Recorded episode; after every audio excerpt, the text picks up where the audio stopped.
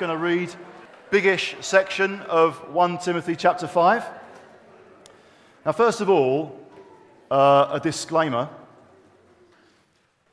We've been going through 1 Timothy, the book, for a little while. When I've been preaching, we've been looking at 1 Timothy 5. And when you choose to do that, when you choose to go work your way through an entire book, you can't just choose, for reasons of awkwardness or otherwise, to skip over a section. You know you're going to look at absolutely everything. I'd just like you to bear that in mind before I read the passage, okay? Now, if you don't have a Bible with you, that's fine. You can look at the screen uh, on the wall there at the scriptures that we, that we look at. So we're in 1 Timothy chapter 5.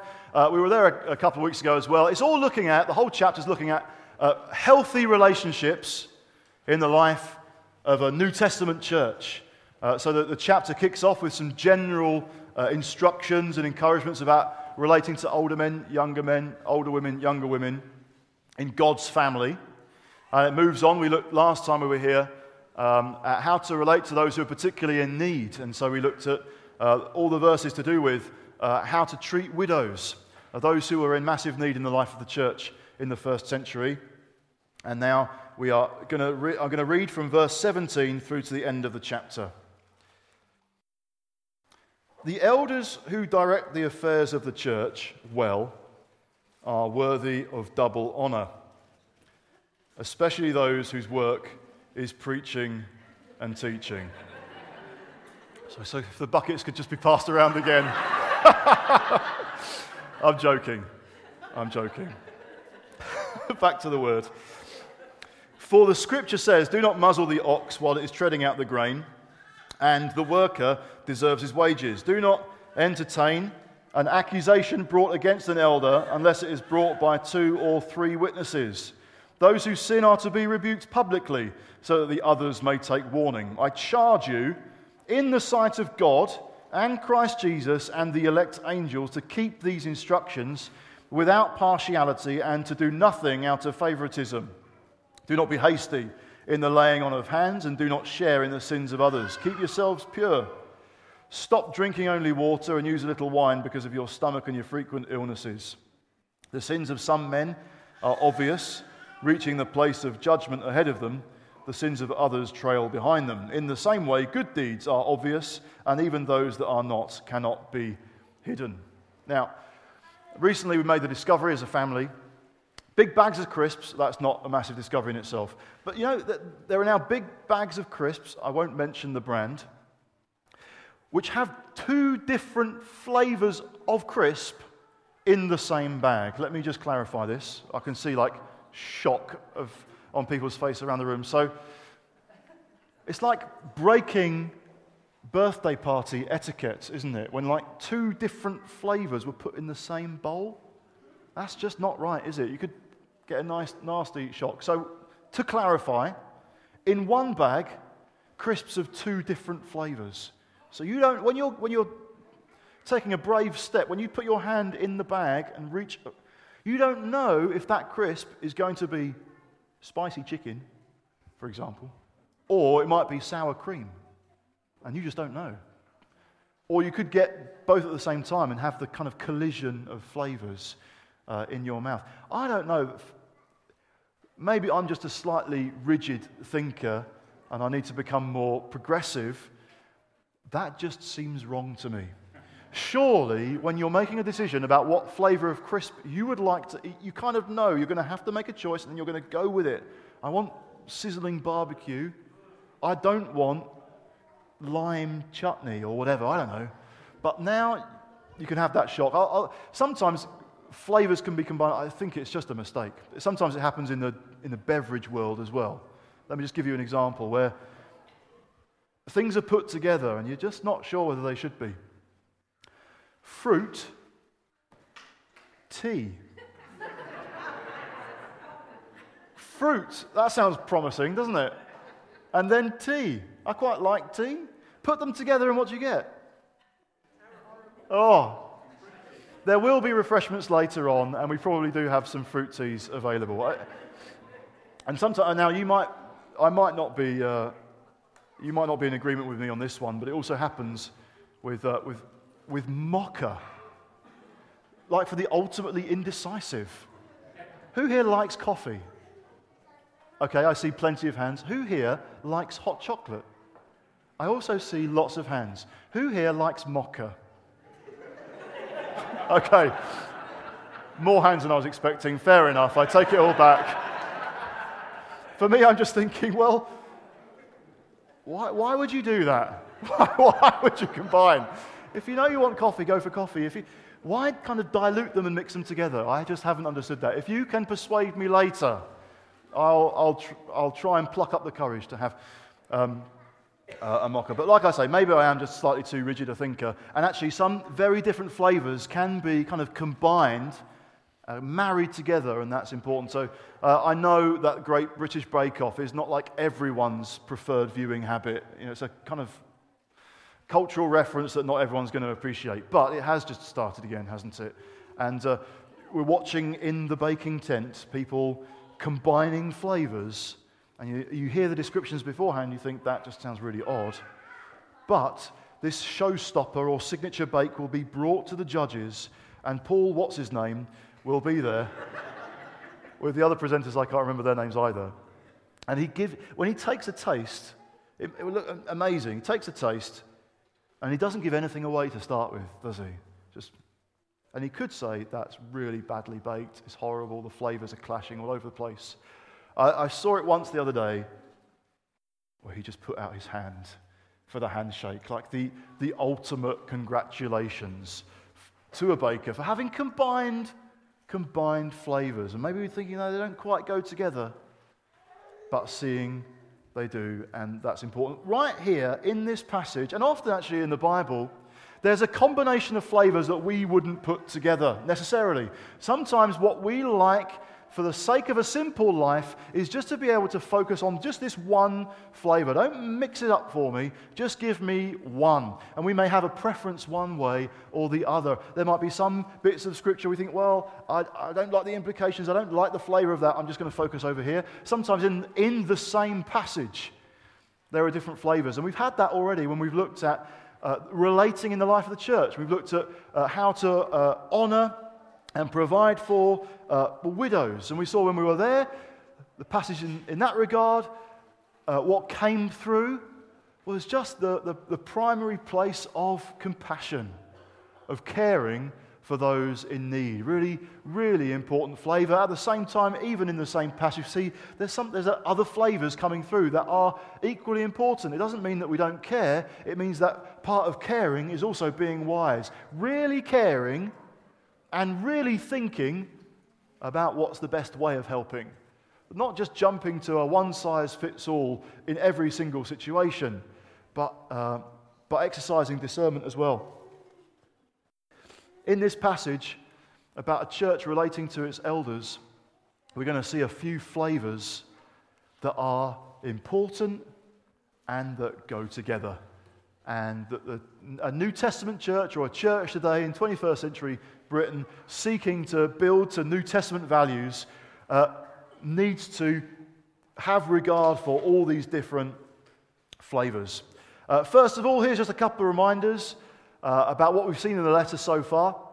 A few things to bear in mind before we turn to those particular flavors. First of all, if you like, a key verse in the whole book, 1 Timothy chapter 3, actually two verses, uh, verse 14 in 1 Timothy 3. Paul writes to Timothy, Although I hope to come to you soon, I'm writing you these instructions so that if I am delayed, you will know how people ought to conduct themselves in God's household, which is the church of the living God, the pillar and foundation of the truth. So, because Paul is delayed, he's writing this letter, and he's writing this letter to Timothy to help uh, spell out so that people might know how to conduct themselves in what? In God's household, which is the church of the living God. This is not just applying to Timothy's day, it's not just applying to the church in Ephesus, this massive city which had a massive church. Um, which had encountered problems. These things have, have relevance for us. And Paul's understanding of what it means to be church is that we are God's household, God's family. There are lots of ways in which church could be understood. Um, it can be thought that church is just a building. And therefore, perhaps, if church is just a building, church is also just the meeting that you turn up to um, on a Sunday. Or that church is a charity, or church is, may just be thought in terms of being like a business, really, with a chain of command and people in different positions and so on. No, no. Putting all of that aside, fundamentally, at its very foundation, the very essence of what it means to be a church is that we are God's and that we are His family. We are a household. So when we're thinking about relating to one another and what it means to belong, that's what's to shape us. It just so happens that often a church has a building. It just it happens that we meet together, and that's important. That's not all that we're about, just a Sunday gathering. It just so happens that we're a registered charity. But that doesn't shape exact precisely who we are. Yes, we're uh, compliant with the law and so on, but we're not a community of law. Not a community that's just built on worldly principles and laws. We're a community that's built on God's grace and God's word. And this understanding of grace and receiving the good news in Jesus means we see ourselves as family, and therefore, God's church is to be highly relational, connected, where, where people uh, know one another.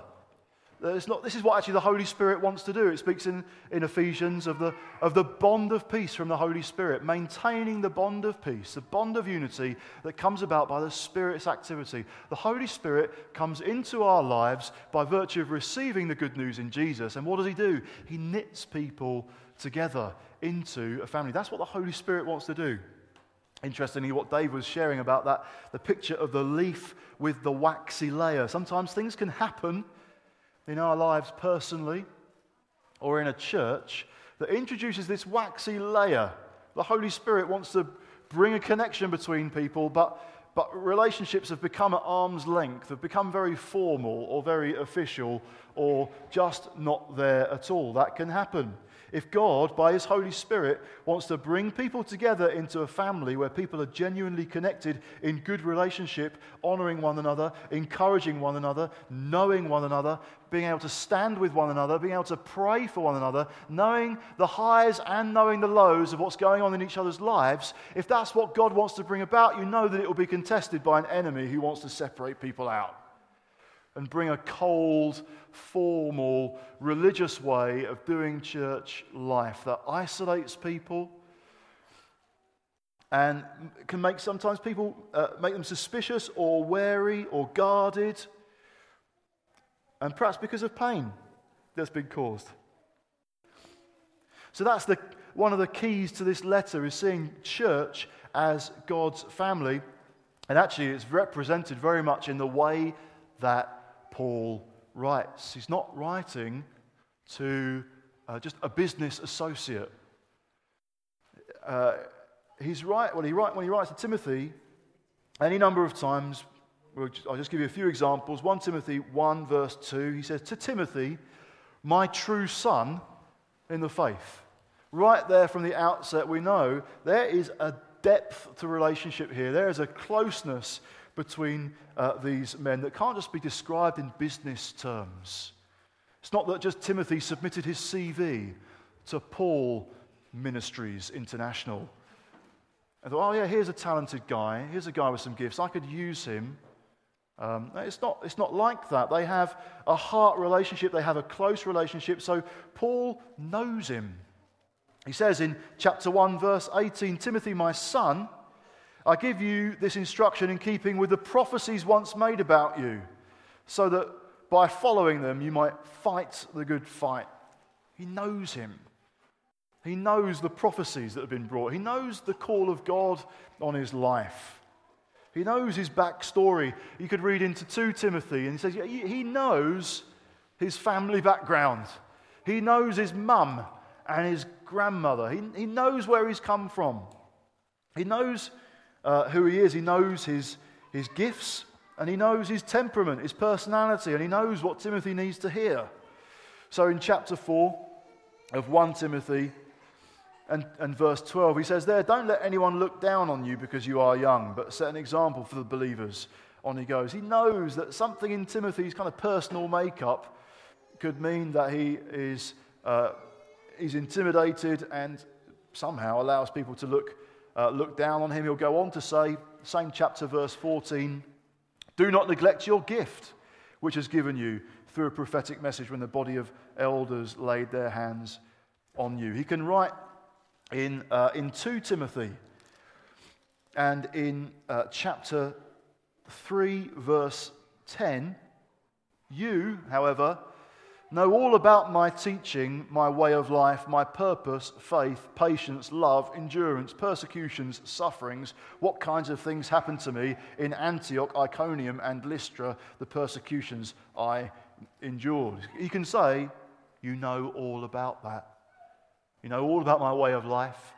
You know all about my, my high points. And you also know about all the rubbish I've had to go through as well. You, you know that. I know each other. And so you think if, if that's the quality of relationship between Paul and Timothy, you could reckon that that quality of relationship, that way of relating, would flavor the churches that they started and nurtured. That that would be part of what it was like to be in a church that Paul got started in the first place. That's, that's relational. There's not this kind of waxy layer of shiny veneer, but don't ask me anything personal. It's relational. It was the same with Jesus, with his disciples, gathering this unlikely kind of posse from all sorts of different backgrounds, he could give them nicknames. You could say, Well, your name's Simon, but I'm going to call you Peter. I'm going to call you Rocky. Or you could say to a couple of brothers, I'm going to, You're sons of thunder.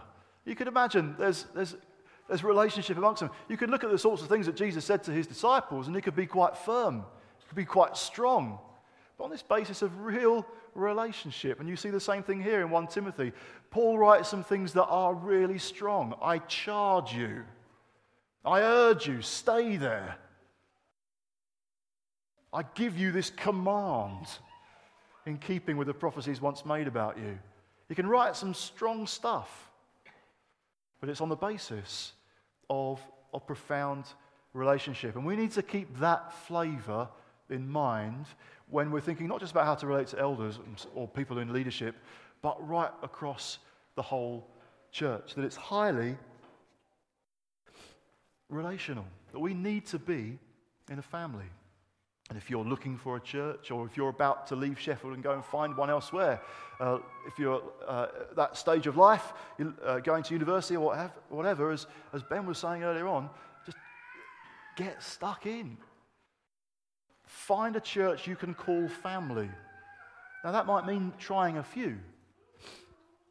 But don't like leave it to like uh, beyond Christmas to actually make a decision. You might not be making a decision today, but don't leave it for a long time. Because it's just possible to drift and kind of find relationship and identity outside of God's purposes and, and trip up. But no, God's got profound purposes for you, and He wants you, He wants you to be knitted in. He wants you to think, yes, can I agree with the doctrine that's being taught? Can, can I kind of uh, say my amen to what's being taught here? But also, can I, can I see health, can I see myself kind of relating and, and, and being known and knowing the people who are part of this congregation. We need to be in that kind of community. However, the, back, the backdrop here in 1 Timothy, unfortunately, holding out the vision, church as family. Unfortunately, the backdrop is where church has gone really badly wrong where it's gone sour. That's why Timothy has to stay put. That's why Paul has to write this letter because in this massive church that probably was meeting in many locations, many different places, right across uh, the fifth largest city in the ancient world, in Ephesus, many leaders in that church, many of the, its elders, had drifted into severe error. We're not talking about innocent mistakes, one offs, mistakes made in good faith. We're talking about leaders who, in a sustained and deliberate way, it says elsewhere, both in 1 Timothy and 2 Timothy, uh, have rejected faith and have rejected a good conscience and have rejected the truth. And their, their teaching is described like it's like gangrene. It can spread like gangrene. Well, well gangrene is just death. Their teaching is like death, saying that the resurrection has has already happened. They have shipwrecked their own faith and they are destroying the faith of others. So in Ephesus, there's this church which now has just become a, a, a place not of grace and of acceptance and of sound, healthy truth, but it's become a place of controversy and argument and discord and pain. So Paul's not writing into a vacuum. Now, it would be great to say, isn't that interesting historically? Historically, that was the challenges that were going on in the first century. Can you imagine? Can you imagine church life ever going wrong? And everyone who's been around City Church for a while will say, no, we can't imagine that at all. Um, well, this is for us personally, this, this doesn't kind of speak into just a vacuum. This is not talking about just things in abstract. There are people in that church who have been profoundly hurt by what's happened. They have entrusted their lives to the elders of the church. They've submitted to teaching, and now they're finding out that they've been led astray. The people who are supposed to be protecting them, the elders of the flock, have led them astray and led them into hurt and uh, confusion, and Timothy has been sent to deal with the fallout. We know already that Hymenaeus and Alexander, two primary uh, ringleaders, if you like, were likely to have been elders in that church who have been thrown out. We could well imagine that there are some other elders who have stepped down or are being stepped down, and new ones are in the process of being appointed, all in an atmosphere and an environment of pain. The people were hurting. So it would be lovely to say, We've never heard of that happening. But this will have affected many people in the room. Maybe for, for you, it may be in, the, in respect of having been part of a church where you've submitted to the, to the authority and to the leaders of those church, churches, maybe in, in another sphere, in, in family life, or, or in business, or in employment. Um, you've, been, you've been under a, a leadership which has damaged you, or damaged the, the church, or damaged the, uh, the organization. You've put your trust in a leader. You received them. You wanted to honor them and respect them, and you received their teaching, but then you realize actually you've been led astray, perhaps you've been lied to, and uh, controlled or, uh, or bullied, or that the teaching was great, the teaching was fine. You were discipled and you, you were kind of given lots of good uh, principles for living and understanding the gospel and putting it into practice in life, and you realize that the person who taught you hasn't been following that themselves. Affairs, gambling, alcohol abuse, things in hidden, coming into the light. And, and Paul is saying here some, the sins of some men are obvious, reaching the place of judgment ahead of them. The sins of others trail behind them. They don't become evident straight away, but they come to light later on. So it's all it's into that environment, it's into that context that Paul is speaking. And it's possible then, if that's been the, experienced elsewhere, if that's part of our story personally, going back some years, uh, that we can kind of be led to one or, or another unhelpful tendency. It could be, well, I've been hurt before, to now, with this waxy layer, I'm just going to be, I'm wary. I'm, I'm going to protect myself. I'll go along, I'll listen, but I'm, I'm, I'm guarded. My, my defenses are up. How do I know I can trust them? How do I know I can really rely? Uh, always just a bit, bit wary. That's understandable, but it's not ideal, is it? For that suspicion to mean that really, actually, relationships need to be at arm's length. I don't really know if people can be trusted. And, and actually, that can have an effect for church leaders who are doing a good job, or at least trying to. Um, on the receiving end of, uh, of suspicion, I can remember growing up in a, in a great Anglican church, which I was grateful. And I can remember the guy there, uh, the vicar. And I have a memory, this is going back a few years as well. I can have a, I have a memory of an evening service, so it was a morning service, evening service, and him standing up and speaking to the congregation with tears in his eyes, appealing that the criticism stop and that unity had a chance. He wasn't bullying, he wasn't teaching error, he wasn't uh, harsh, he wasn't given to alcohol. You know, it wasn't that he was uh, going wrong in some way, I don't think, but he was kind of leading a church which just had their arms folded, kind of metaphorically speaking. We don't quite trust you. You, you really got to prove yourself. Sometimes that can happen in the life of the church. Happen. Uh, I can remember actually someone in that church uh, doing some of the criticizing and saying of the vicar, "It's like he wants a finger in every pie," as if, as if boo-hoo that he should ever meddle in different areas of church life. And I think, well, he's the vicar. This is the church that he leads. Surely it stands to reason that he'd want to bring a godly influence and direction into every and every, every and any area of church life. But this kind of defense mechanism, we don't trust him, we don't like him, maybe he's going to change things around here. We're not sure about that. Chatting to someone recently from another church in another place, describing their own church and saying, Well, we've got this new guy in. The old guy, the, the previous leader was great, so personable, real great, gifted guy with wonderful people skills. Um, we've got this new guy, and to be honest, he's just not quite, quite the same. I just thought maybe I was developing too much of an idea in mind of what was happening. Sometimes a new guy can come in to start leading a church and just like in the first month ring every possible change and then be surprised when people are like a bit taken aback. But in this scenario, I just got the impression yeah, he's not sinned.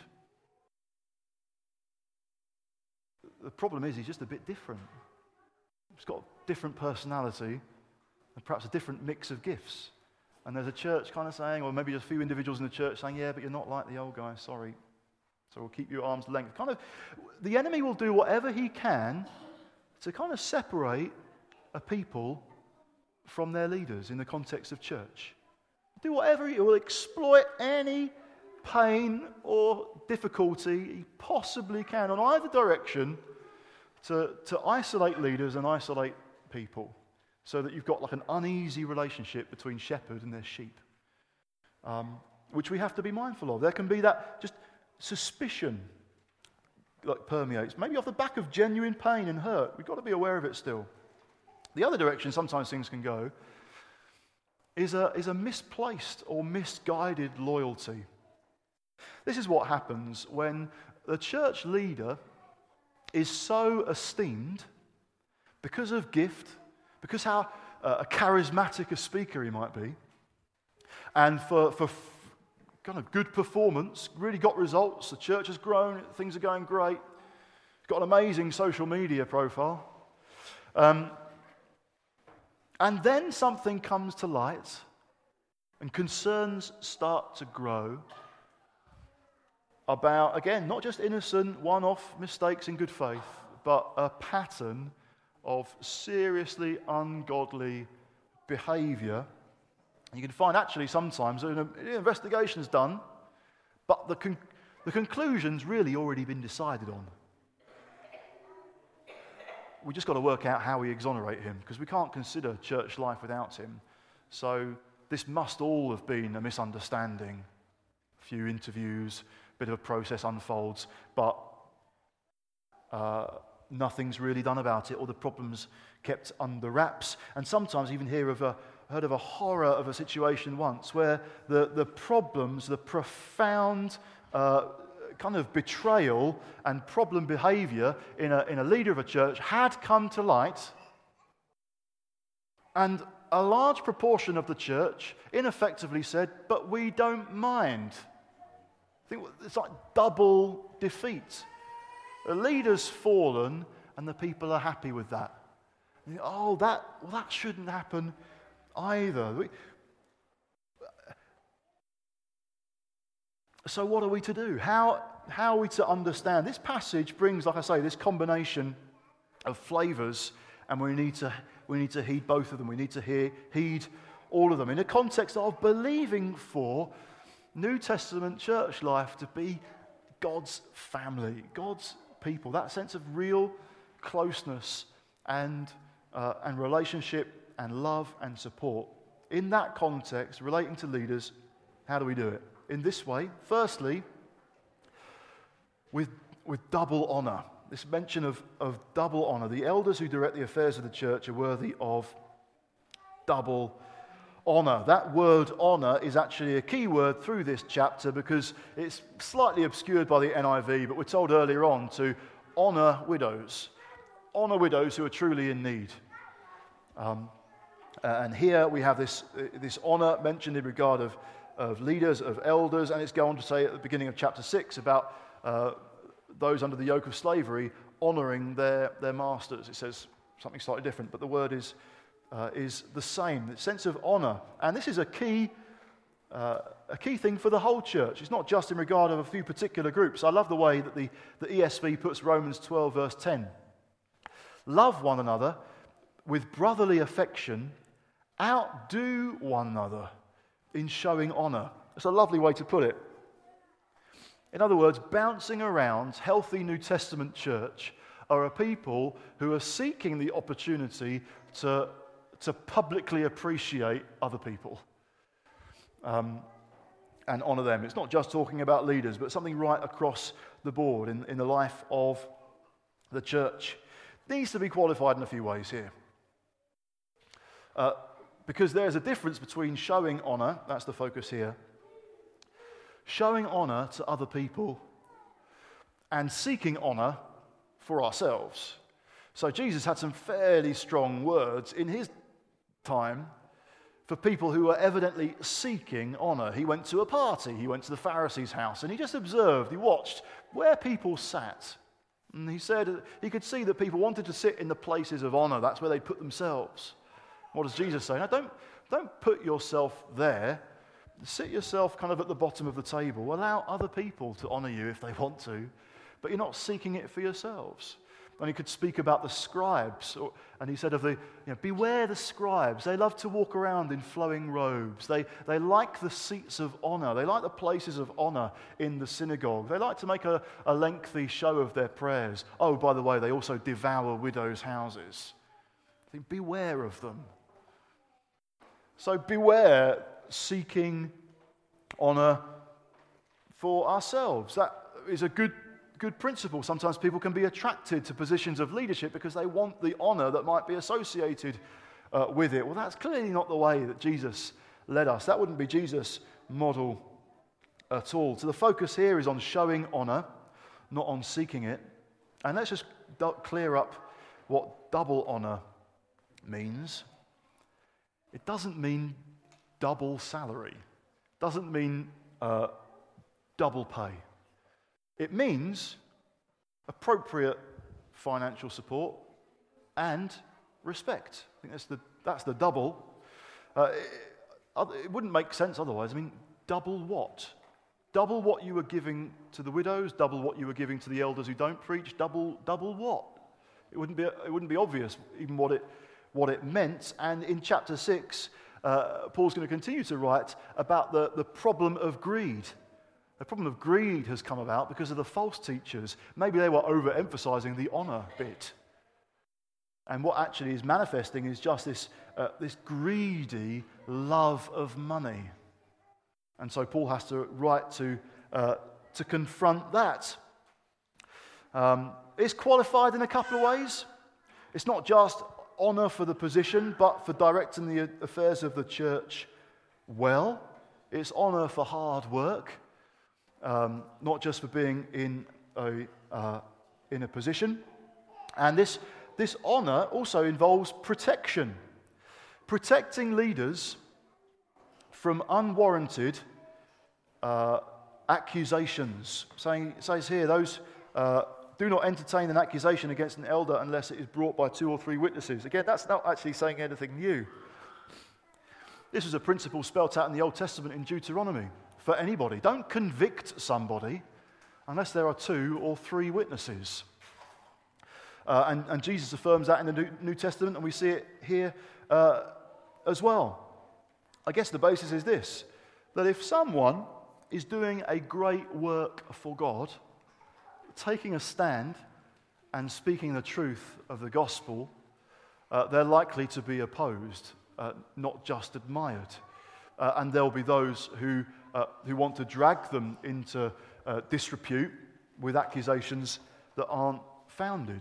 So, hence the, uh, the instruction don't entertain an accusation unless it's brought by more than one person. Sometimes people can say, Well, I have this accusation, and lots of other people have said it as well. What other people? Likely that's just a personal opinion trying to be given more weight. Um, it's okay to kind of represent things, but just call it what it is. Uh, so, so there it is, this sense of double honor. Now, if that was the only flavor in the passage, things could go a little bit awry. And sometimes in the life of churches, they, they do. The, the gold plated uh, limousine is just outside. The, the, the really special treatment, a, a, a, culture of honor develops, which is perhaps just a little bit um, unhelpful. And even that actually can bring a distance between people. And there's kind of like a cringing way of, of showing honor. Actually, it separates people out. It, um, it, placing people on a pedestal doesn't help good, healthy relationship. Family, you get away with nicknames, or certainly first names.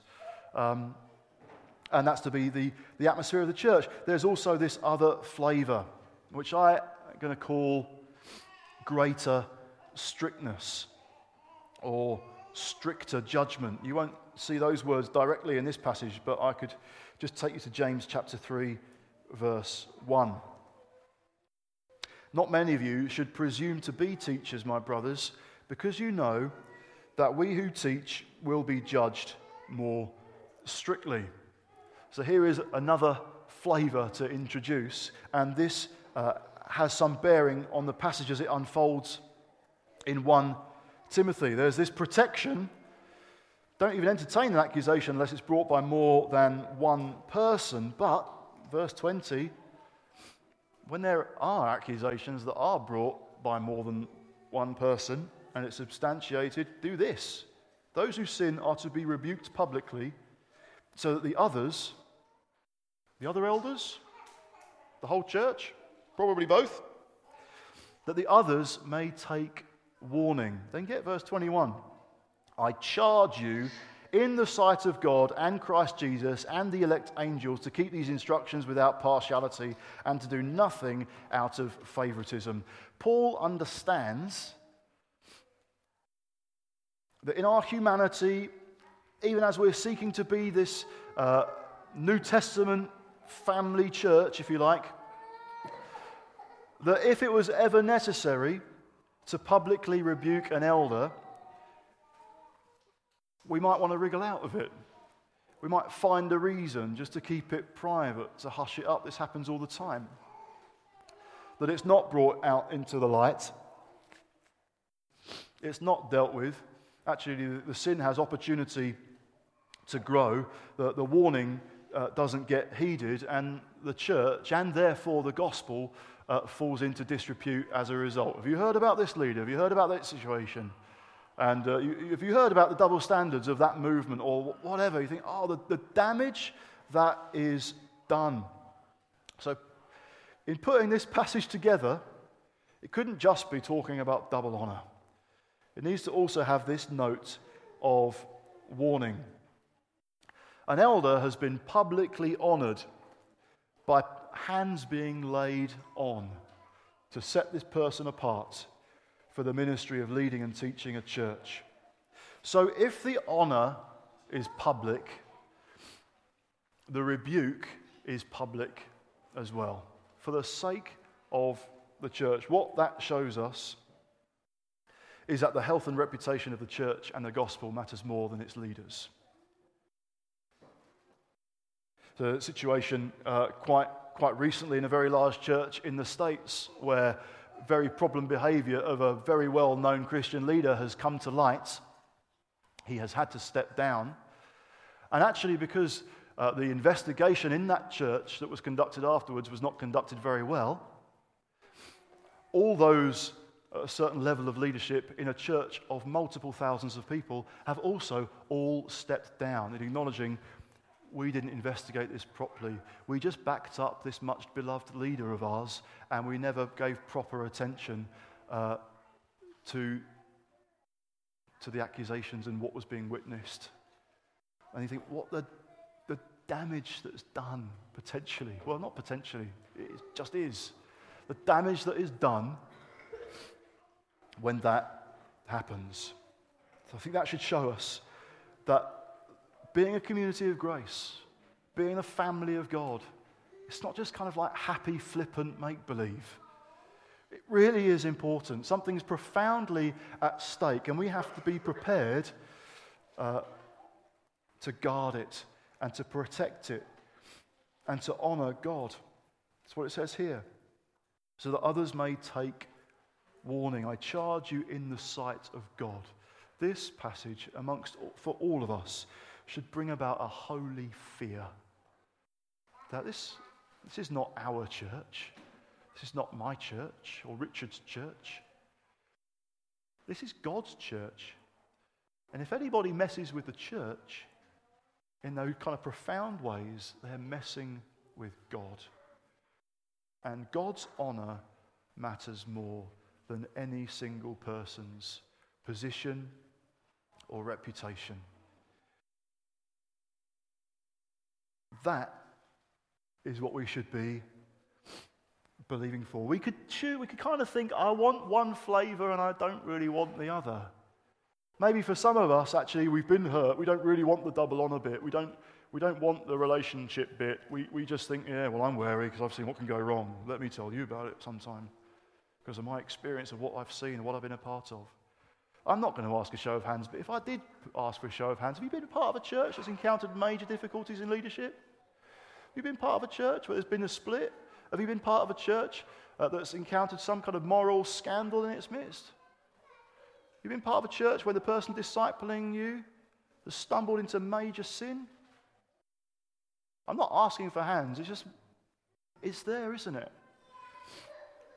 And we need to we need to make sure that we're not therefore just thinking, I can't be done with church, or I can't be done with what the New Testament spells out. I'll just settle for something much less than God's glorious vision for what New Testament should be. We have an enemy who would like to exploit every pain, every suspicion, every, uh, every problem in order to create distance. We have to commit ourselves to God, His plans, His grace, and actually His holiness as well. In Jesus' name.